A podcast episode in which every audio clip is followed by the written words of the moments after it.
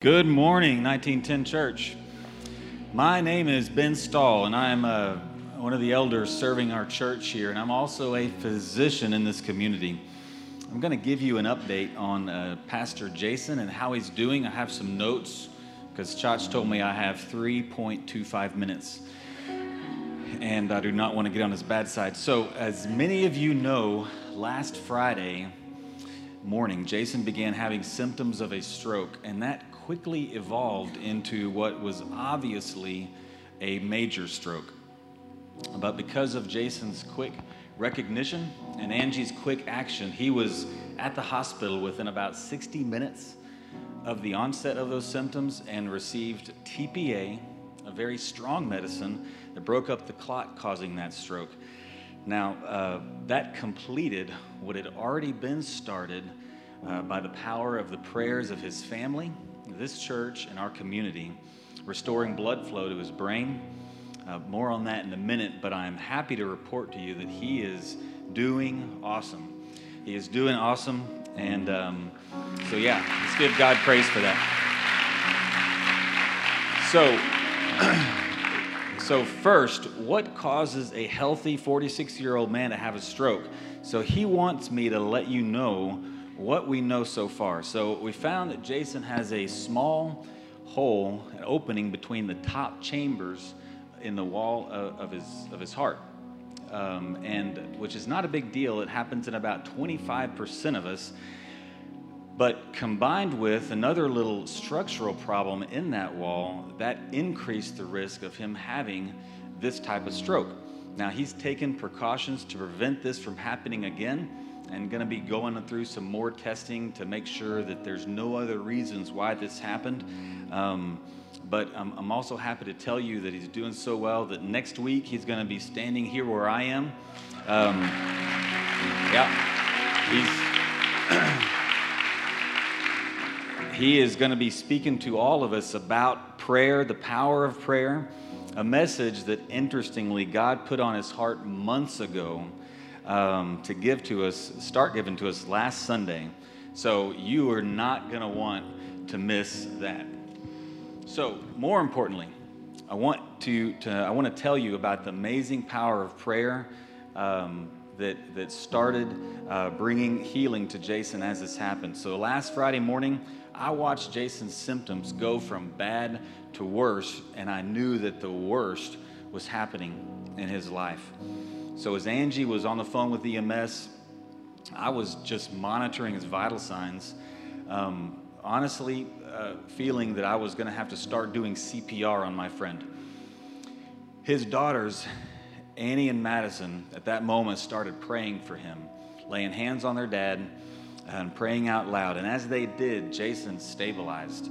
He stabilized, and some of his symptoms, notably his speech, began to improve. And without any good medical explanation before any medical treatments, he continued to get better and better on the way to the hospital. And then, after being administered TPA, his symptoms were then nearly fully restored. And only having a residual weakness in his right hand and forearm. Uh, and even that continues to improve. And we continue to believe in faith that that will, uh, that will and continue to be fully, fully healed. So Jason had the power of the Holy Spirit flowing through his arteries and veins uh, long before any medicine. And it was already restoring blood flow and already starting to heal him. We were all witnesses to it, and God gets the glory for that.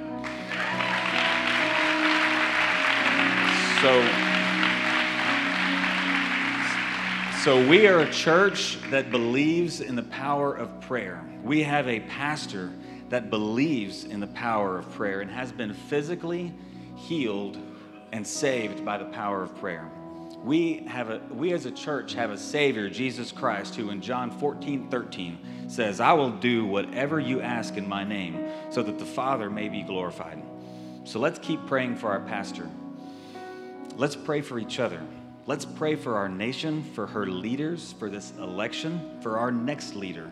Our God establishes kings and governments. Let's lift our own government up, the United States of America, and ask Him to keep His hand of blessing on it. So, God, we do. We give you praise and glory for the healing we've seen in our pastor. God, and we ask you to continue to heal our nation. God, continue to heal the divides in it. We ask for the healing this week as we prepare to vote. And we ask, God, for you to bless the rest of this time of worship. We ask these things in your name. Amen. Good morning. Well, I was going to come out and say, you know, that I was Pastor Jason and I've been in the hospital and lost a few inches in height, but uh, Ben already ruined that for you. Hey, we are really excited that uh, our pastor is recovering and doing amazingly well, and uh, very thankful for the Lord. It is a good thing when you know that someone has been through a very, very difficult situation and you've just continued to see this great progress. So we're thankful for that, and I'm thankful for the opportunity to share with you. I'm going to kick off this series. We really didn't know what we were going to do because it's really Pastor Jason's series. And so he just said, I want you to go ahead and kick it off, and then I'll come and fix all your mistakes, and it'll be really good next week. So if you're a guest, I want you to come back next week and hear a great sermon from our pastor. You know it'll be good. So we're excited about that. But I get to start off this series about prayer, and it's something I'm really, really passionate about. And I don't know about you, but if I kind of look around the world we live in, I'm thinking it's about time the church wakes up and starts praying more fervently, right? Yeah, you know, I mean, I don't know about you, but it's kind of a crazy election season. You may not even know we have an election coming up. Haven't seen any ads or anything like that, but it's nasty, right? It's gross.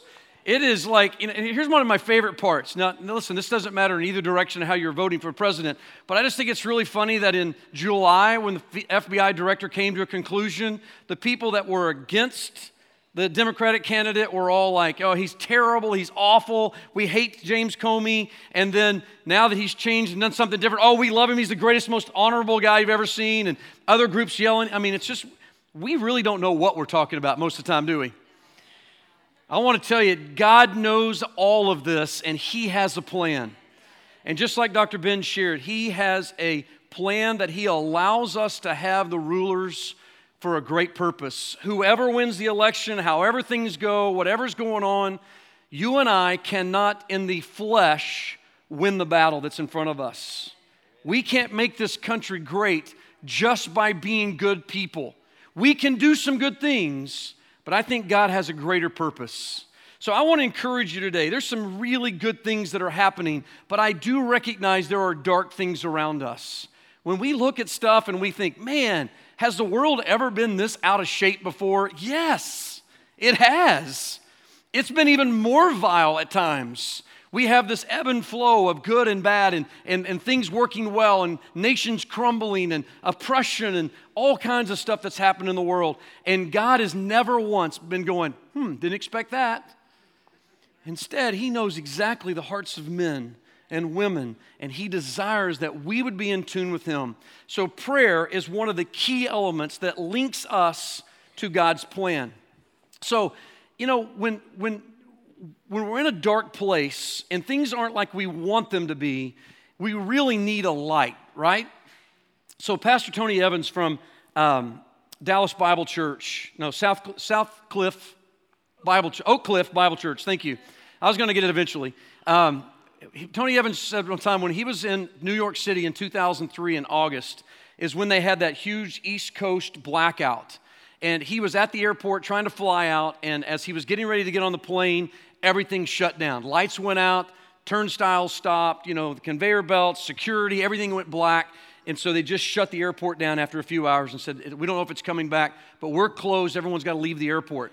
So he calls his travel agent back in Dallas and says, Man, I need a hotel room tonight. And I mean, everybody's running to him as quick as possible. And she found one hotel that showed that it had a room. And so he, they hurry and grab a cab and they run to that hotel and they go in. It's pitch black, candles everywhere. Uh, flashlight ushers you to your room. You get in, they give you a little uh, candle and say, That's all you got. And it's in August and it's steamy hot. And he goes to open the windows and his wife pulls back the curtains and they're going to lift the window for some air. And across from them is the Marriott Hotel completely lit up like a Christmas tree.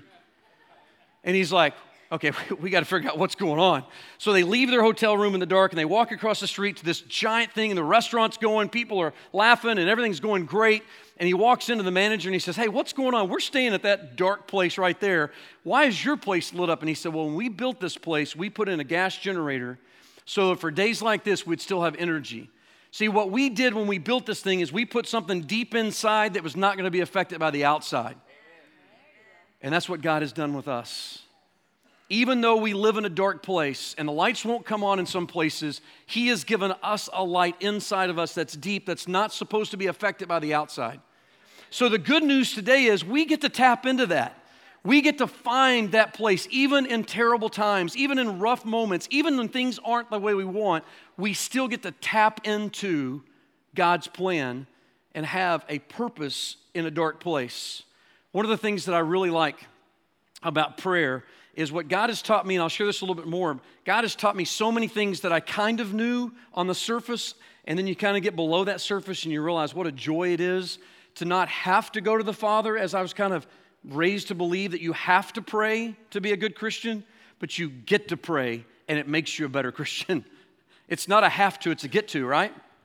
So let me give you a, a key verse uh, that I want to give you hope this morning Jeremiah 29 11.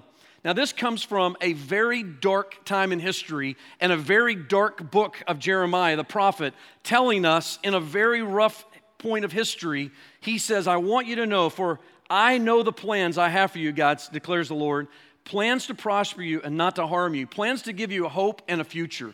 Listen, I know this is Old Testament, but this is God telling us the Father's heart is always for our betterment. It's always for our good. And sometimes we need to see the darkness to appreciate the light. Sometimes we need to go through difficult times to realize the good times were there. Sometimes we need to have struggles to realize the successes. If everything is always good, and let me just give you a political analogy when things are good in the economy, Americans seem to be happy of whoever's in office. When the economy's not good, people start getting irritated. We're controlled by the economics of our life and our jobs and our prosperity and, and the freedoms in that prosperity more than we are about what is the right thing to do. And so we get caught up in the outward that changes what is what we're about, and we really should be focused on the inward. And God gives us this amazing picture that He wants us to prosper. Now, there's a great theologian from the late 60s and early 70s from uh, England. His name is Monty Python. You may know who that is. Uh, wrote some very profound things, but one of the things that I love in one of the movies is this idea they begin to pray, and they call upon this one guy to pray, and he says, Oh God, you are so huge. We're all really impressed down here. Sometimes we think that's prayer. We got to call out something and do something and recite these words that somebody else has told us to do. But it's not that at all. It's our heart being expressed to the Father. Now, this series is based upon this particular passage in Second Chronicles chapter 7, verse 14. He says, If my people who are called by my name will humble themselves and pray and seek my face and turn from their wicked ways, then I will hear from heaven and I will forgive their sins and heal their land.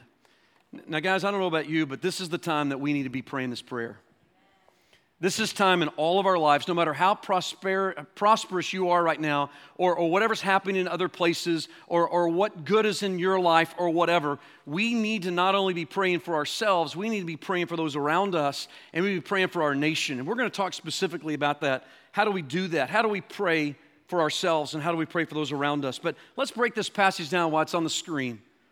Let's just break it down in this If my people.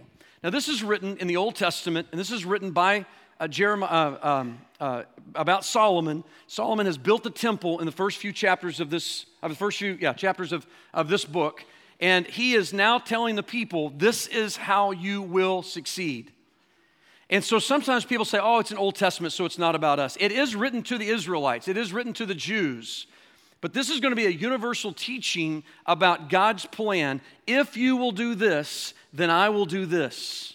It's a covenant agreement that he says with us that if you will do these things, I will do my part to bless you. So we can take the opposite of that as if we don't do these things, he will not bless us in the way he promises in the second part of this passage.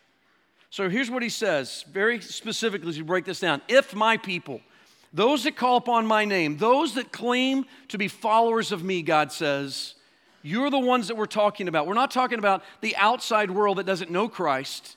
Because listen, if you expect a non believer to act like a believer, you're foolish. They don't know how to do that. They are only given their best human effort when they're living in the flesh and not by the Spirit. And we're the same way. Even as Christians, we can live in the flesh and not live by the Spirit. And our best effort is not good enough to solve the problems of the world. But if my people who are called by my name will do these four things, they will humble themselves, which let's just take these one at a time. This means that you do not believe that you're the answer. To humble yourself is to say, I'm not the answer. And God, I do not claim to be the answer. And I'm not coming to you saying, Here I am, send me, I've got the answer, put me into office, put me into elected position, put me in charge of this group. I will do it, God, I will fix it. Instead, it's like, God, we recognize that in our best effort, we can't do what you want us to do.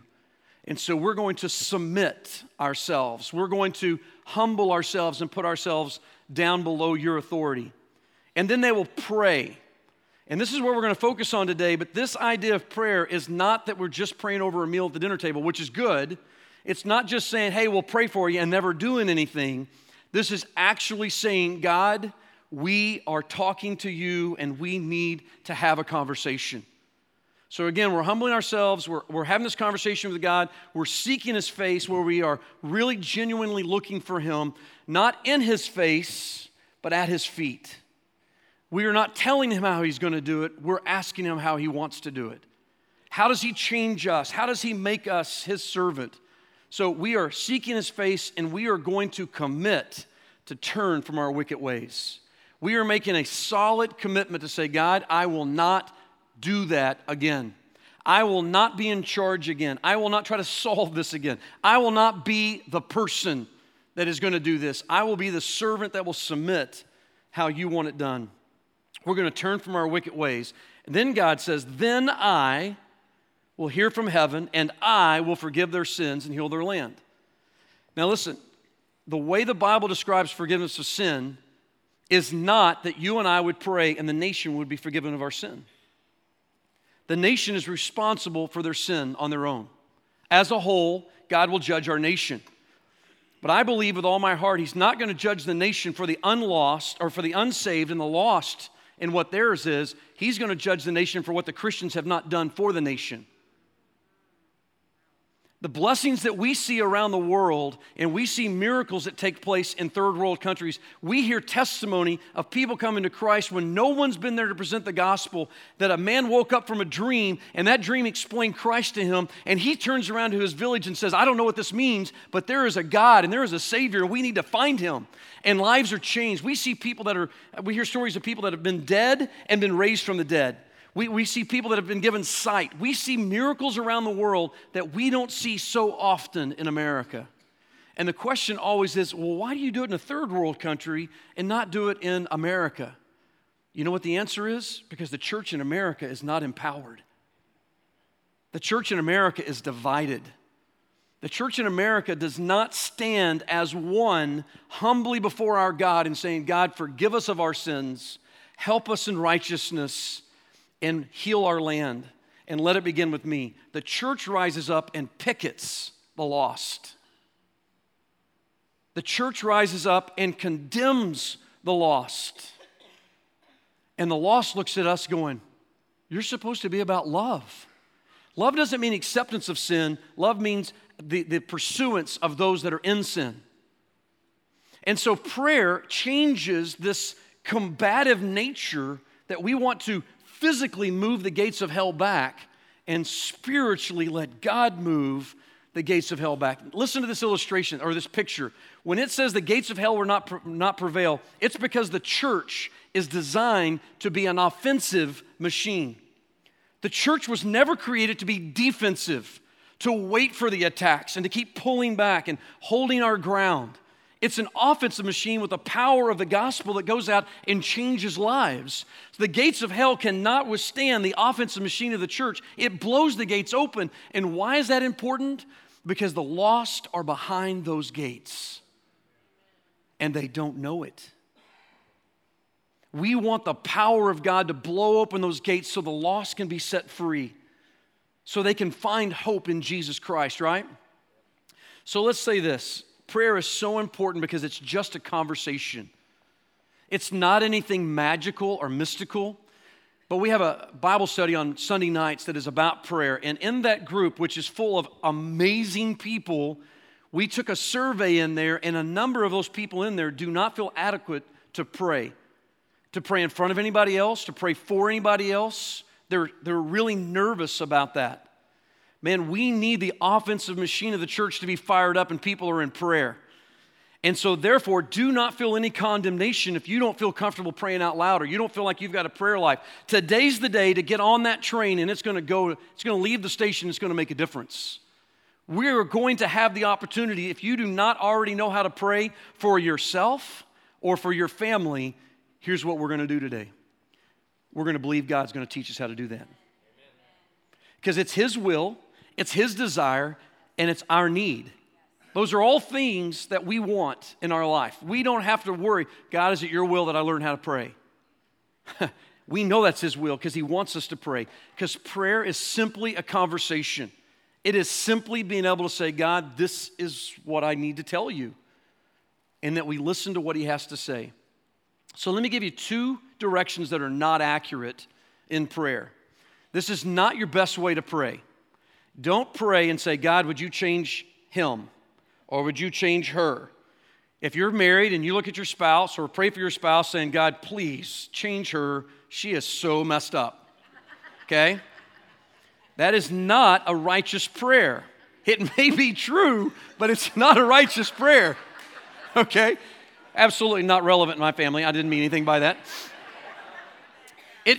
It, it's not a righteous prayer because you're asking God to change them without asking first that He would change you. So, time and time again, we hear stories of marriages that are in trouble that the man or the woman, but in, in, a lot of situations, it's the man begins to pray for his wife and he begins to ask things like this God, would you help me to love her as she needs to be loved? Don't change her so she's easy to love. Change me so that I can love her more. Teach me how to be a better husband so I can honor her and protect her and provide and to as the Bible says, to rule for her benefit, that everything that I do is for her gain and her betterment. God, help me to be that. And sometimes what happens is, yes, the man's changed, but also the wife, because all of a sudden he's acting different. And the response is so good that the, marriage comes together. So, our selfish prayer of saying, God, change other people, we can easily pray for our nation. And do not hear that I'm saying don't pray for our nation. But if your prayer for the nation is, God, would you do something about the candidates for president. We'd rather have the vice presidents. You might be praying ill for one of them because you don't want them to win. That's not a healthy prayer. Say, God, give us what we deserve and let us live with the consequence.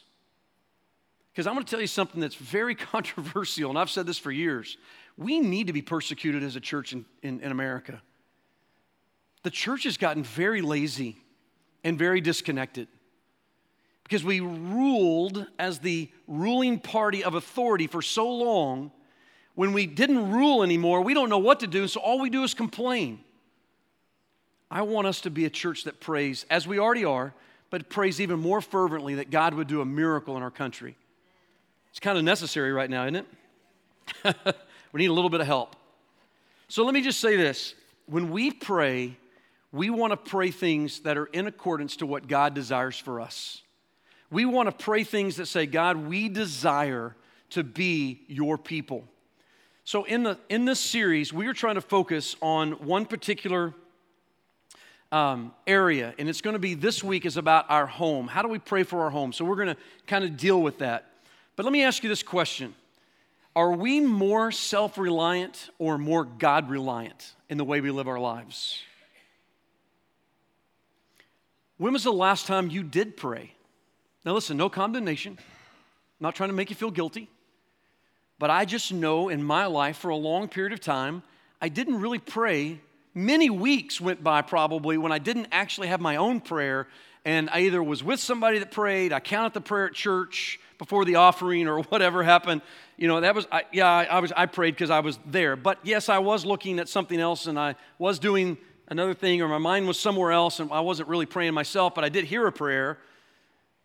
But if, if you have not prayed in quite some time, then you are like most of us, we're living in a self reliant mode.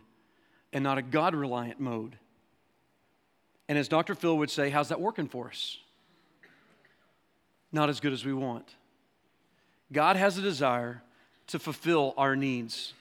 Let me tell you a quick story. When I was, uh, Amy and I were in Lubbock as youth minister a number of years ago, we started having some weird things happen in our youth ministry. Some, some new seventh graders came in, and they were a very, very large group, and they were loud, and I mean, they were obnoxious. They were not your normal seventh grader coming into a youth ministry with seventh through 12th grade that are kind of intimidated and kind of get quiet, and then they kind of grow into that. Man, they came in just taking over. And they did not love Jesus as a majority. They were just good kids with very loud personalities and they began to do things and say things and some of the kids they brought with them were very vulgar and said some horrible things to some of our other students and it just got to the point where we felt like the youth ministry had been taken over as a hostile takeover and we were out of control there had been a mutiny by a group of students and they were in charge and so I went to my youth workers at one of our meetings and I said, guys, we've got to pray, man. Something's got to change. And one of our youth workers named Gary Galanis said, Kyle, let's don't just say we're going to pray, let's pray. And every Monday morning at 7 o'clock, you can come to my office and we'll pray. Five and a half years we prayed. We moved it from Monday morning to Monday at lunch after a while, but we met with a group of three or four or five guys every single Monday for about five years.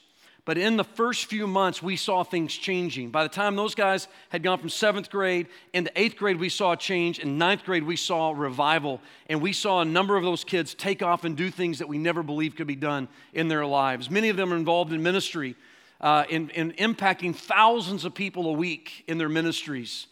We have one of those students that was the, the, the, sibling of one of the kids that was really caught on fire. He caught on fire and has a church that has about 8,000 people in about eight years. They've baptized over 6,500 people in this church.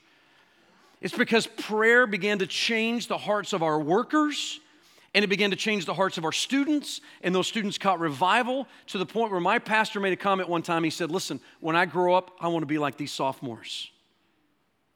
I want to have the faith like that. And so these sophomores begin to take off and say, hey, we're going to do more than just say we're going to pray. We'd like to meet on Friday mornings at 6:45 in the youth building and start praying for our schools before kids go out on Friday and Saturday night and start drinking and partying. We want to pray for revival on our campuses. And every Friday morning we'd have 15 or 20 high school students show up. And then they took it to the next level and said, hey, we're going to do prayer cops, which is crazy drive by prayer where they get in a car and say, hey, you know what? Timmy's family's in the middle of a divorce. Let's go pray for them. And they pull up out front, not make any fanfare, don't let anybody know, and just start praying that God, that you would do a miracle in that marriage and you would save that family. And then they would drive off, hoping never to be seen. That next summer, they said, Hey, we want to pray for every youth camp in the city. Before they leave for camp, can we go show up and pray over their youth ministry that God would do a work in their camp? And I said, Well, yeah, that's great. So we start calling youth ministers, and they're like, Nobody's ever done that before, but sure. Kids would show up. And one day we showed up at a church, we had the wrong time, and the buses had just pulled out, and there was all these parents in the parking lot. And my students stepped up and said, Hey, do you mind if we pray for you? We miss the students, but we want to pray that you would have a great week, and we want to pray for your kids while they're traveling. And the parents are like, You're high school students. What are you doing? It's because they had a burden for their friends and they began to pray. They didn't just talk about it, they prayed about it. So let me share this with you before we get into the, the nuts and bolts of the last few minutes of how we're going to put this together. Let me read this verse to you. It's on the screen, Psalms 145. It says, Praise the Lord, praise the Lord, my soul. I will praise the Lord all my life. I will sing praise to my God as long as I live. Do not put your trust in the prince or princesses princess of this world, in human beings who cannot save. When their spirit departs, they return to the ground. On that very day, their plans have come to nothing. But verse 5 Blessed are those who help, whose help is the God of Jacob, whose hope is in the Lord their God. He is the maker of heaven and earth, the sea, and everything in them. He remains faithful forever. He upholds the cause of the oppressed and gives food to the hungry. The Lord sets prisoners free. The Lord gives sight to the blind. The Lord lifts up those who are, bow, who are bowed down. The Lord loves the righteous. The Lord watches over the foreigner and sustains the fatherless and the widow. But, but he frustrates the ways of the wicked. The Lord reigns forever. Your God, O Zion, for all generations, praise the Lord. Guys, that's power right there. Look what our God does. And he just says, I don't want to just give it to you because you're disobedient, not paying attention. I want you to ask for it. I want you to be in tune with me and watch me pour this out. So, as we pray for a home, I'm going to do this really short. This is what I want you to do. In your seat or next to you in the seat, there's a prayer, some prayer points that we encourage you to walk through this week. It's got today and through Saturday. Next week, we'll have another set, but we want to really focus on the, on the home. And if you live in a home with other people, then we encourage you to do it together or do it, if nobody else will do it with you, do it on your own. So, today, one of the things that I think we need to really focus on is let's start with us. Let's start with our homes. In your seat today, you will see there is a card that has points starting today through Saturday. Next week, you'll get another card. It's just some things that you could do, just some direction we want to give you. But I want to flesh that out just a little bit and say that there are some things that we can do that you could start today. Now, if you live alone, that's totally great. You can pray on your own. If you live with somebody or you've got family or you've got kids or a roommate or whatever, you guys could pray together. But one of the things that I find very powerful is prayer walking. Something I didn't know until a number of years ago when it was taught to me. But we have people prayer walking right now. They are praying backstage consistently, praying that the Holy Spirit would be present and working in our lives. They are calling down heaven on our behalf. We have people that walk this auditorium every Sunday morning, touch every single seat, put oil over every doorpost, and pray that the anointing of the Lord would be in this house so that you would be blessed when you're here. We have people that are doing that, and I want to encourage you to learn how to prayer walk, and it's super simple. If you can walk and you can have a conversation, you can prayer walk. And you just walk into a room and you could just say, God, I just want to pray for this room right here. I just pray that you would be present. I pray that everything in here I'd be thankful for. I pray, God, that whatever is not right and what is evil, what is wicked, what is sinful, that I would remove out of my life. But Father, I just want to walk through my house and I want to prayer walk today. I'm going to call out everything. I'm going to thank God for the provisions in my home and the property I have. I'm going to pray Second Chronicles 7:14 as a personal prayer. I'm just going to look it up, and uh, it's in the Old Testament. It's in the book of Second Chronicles, and it's like chapter 7, verse 14. If you want to look that up, and, uh, and, and pray that that you would humble yourself and that you would seek His face um, that, that, that we would walk into each room thanking God for the people that reside in that room or someone that may be in that room later today or later this week. If you're a teacher, you could prayer walk your classroom, like as many of you already do. But it's the idea that I am going to be actively involved in praying. And then the last one, I just a little note that I thought would be good is ask God to protect your home, property, and family while asking Him to make it a place where He is honored.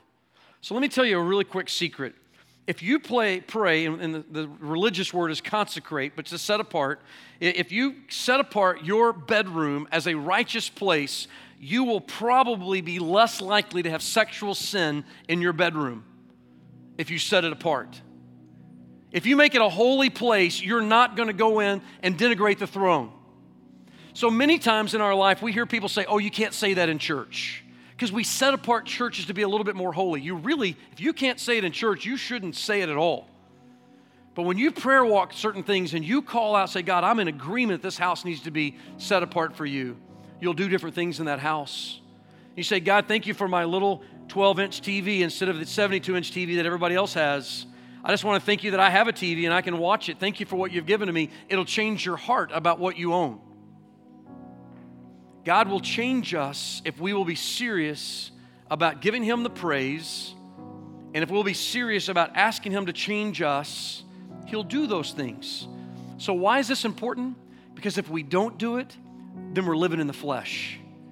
And as Dr. Phil would say, how's that working for you? It's not very good, is it? It's not very good. We finish today in just a moment, I'm going to have you stand, say a prayer over you. Our prayer ministry team will come up. And if you need to pray with somebody today, or you need to ask somebody for prayer, or you just need some help, that's what our prayer ministry team's up here for. If you're a guest, we want you to come to the garage. And if you don't know how to pray, I'm going to invite you to the garage and we'll help you. It's just having a conversation with the God of the universe. If you do not have any idea what this is about, you need to find out. This is like a guy used to say, it's like having been, in, he, he said, I used to get it, I felt like I've been in a stick fight, I never got my stick. If you don't have the, the, the, weapon of prayer, it's like getting having a weapon to defend yourself, but you can't get it out of the case when you need it. There was a guy years ago that was saved and came to my pastor, uh, one of my former pastor's church, and he didn't really know anything about church. He got saved, radically transformed. God was doing some great things. He was sitting on the edge of the aisle in this little country church. When they went to do the offering, they would walk down. One guy would have several plates, and he would just hand it to several men and say, Would you just come up and help me do the offering? Did not intend to give it to Randy. He had never done the offering before, didn't know what to do. And they messed up. They let Randy stand on the end next to the microphone, and the person next to the microphone has to say the offertory prayer. And so they said, Randy, the pastor said, Randy, would you pray? And he was like, Oh, okay. Uh, God, would you help them have what I got? Amen. It's heartfelt prayer, right? You know God's going to honor that over some beautiful, planned out, eloquent speech about how awesome and powerful and all that. That's great to say that, but if you don't mean it, it means nothing. If you'll stand with me as we get ready to, to close, my prayer for you is that you would tap into prayer and that you would trust God. Our prayer minister team, why don't you guys come on forward? Father, we're going to pray. We're going to end our time together. We're going to call upon your name. It is awesome. It is high. It is majestic. It is fantastic. It's above all names. It's all of those things. But God, I love the fact that you don't ask us to pretend that we know how to do it great. You just want to hear our hearts. And God, our heart today as a congregation is that, Father, we would not surrender the weapon that taps into the power that gives us the freedom to walk into you. Help us today, Father. I pray a blessing on this congregation in Jesus' name, the powerful name of your Son, we pray. Amen. Thank you, guys. You're dismissed.